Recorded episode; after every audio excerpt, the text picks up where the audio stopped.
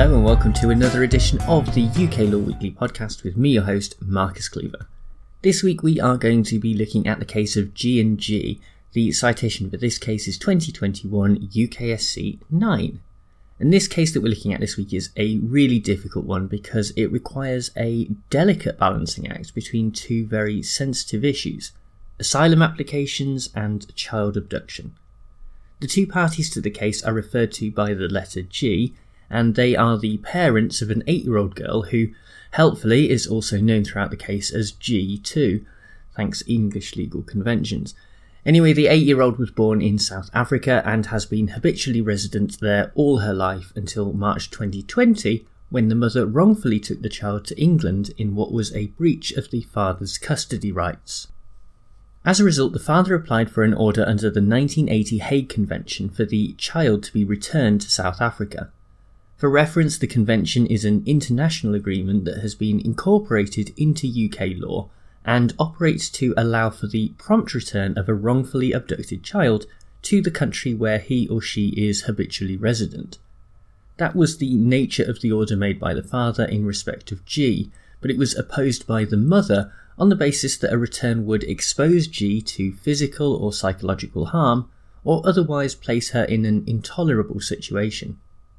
To give a bit more background to this opposition, the mother identifies as a lesbian, and unfortunately, when she split up with G's father and came out to her family, she was subjected to violence and death threats.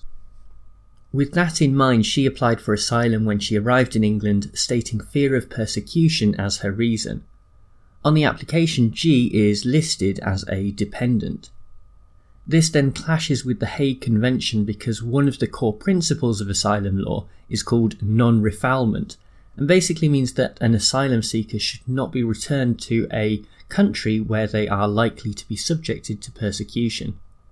So, to sum up the question at the heart of these proceedings, on the one hand, G should arguably not be returned to South Africa because she is a dependent on her mother's asylum application and therefore should be protected from refoulement.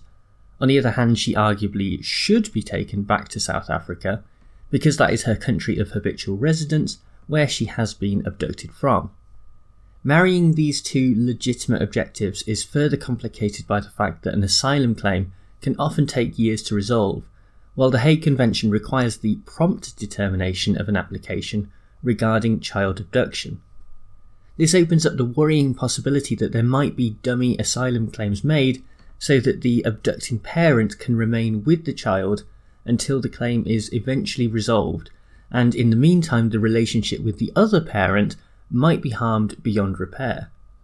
To be clear, that is not to say that this is what is happening in the present case, but it is a practical possibility that the courts have to be cognizant of. When these proceedings made their way to the Court of Appeal, it was held that if G had made an application for asylum in her own right, then the principle of non refoulement would apply, and she could not be returned to South Africa.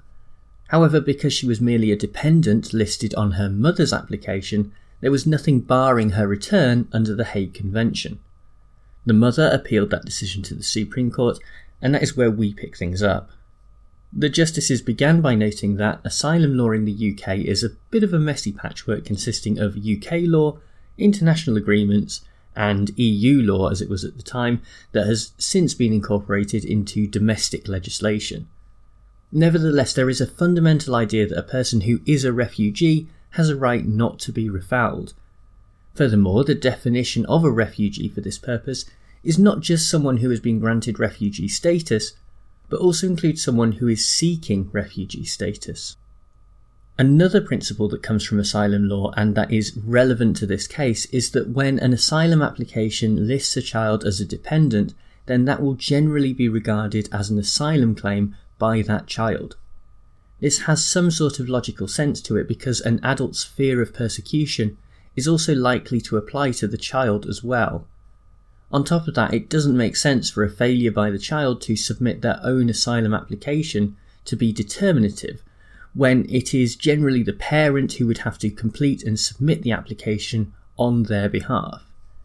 Putting those two things together, we can say that a child like G, who is an applicant for asylum in her own right, has a right to be protected from refoulement.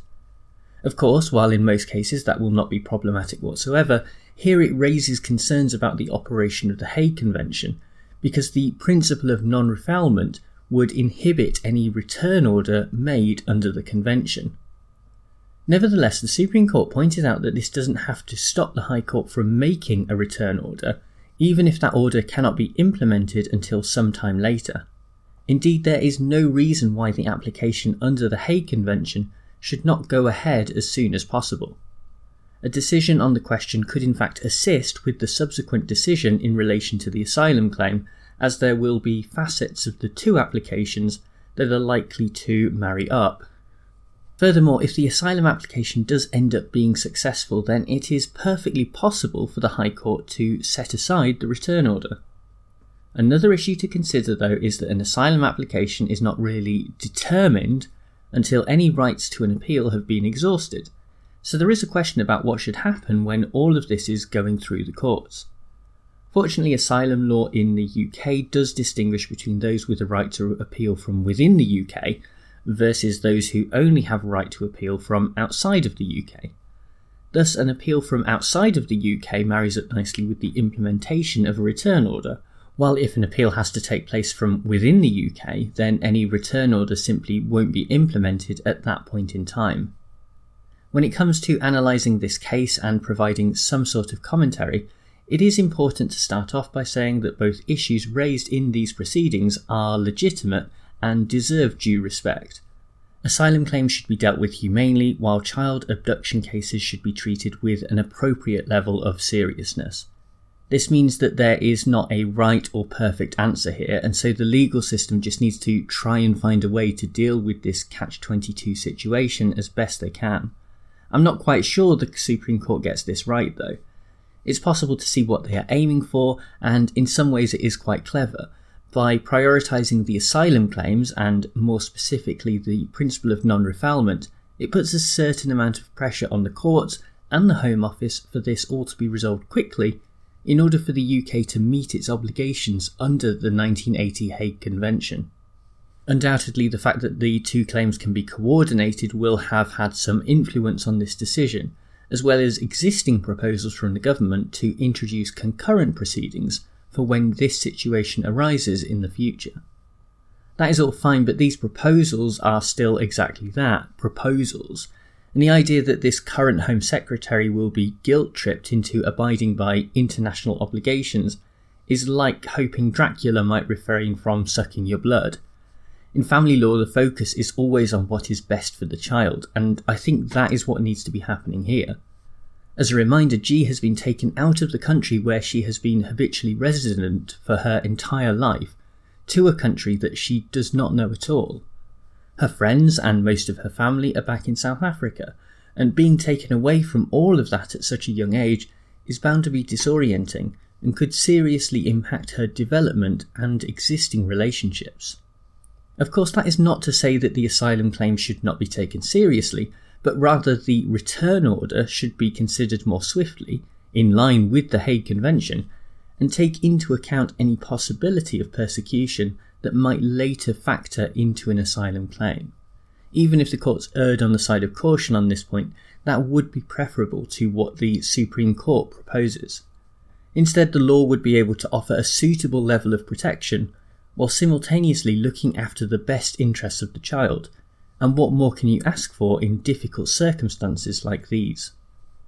Well, thank you very much for tuning into the UK Law Weekly podcast, and thanks as ever to bensound.com who provide the theme music. If you haven't already, then do make sure that you've signed up to the email newsletter. There should be a link in the description to this podcast episode. It is Oscar week at the moment, um, and that means that I'm going to try and hopefully review a couple of films um, certainly going to try and do the Mauritanian and also the Trial of the Chicago 7. So if you're a film buff, then definitely sign up and have a look out for that. And I hope you enjoy it. Anyway, I'll be back with another episode next week, but for now, bye!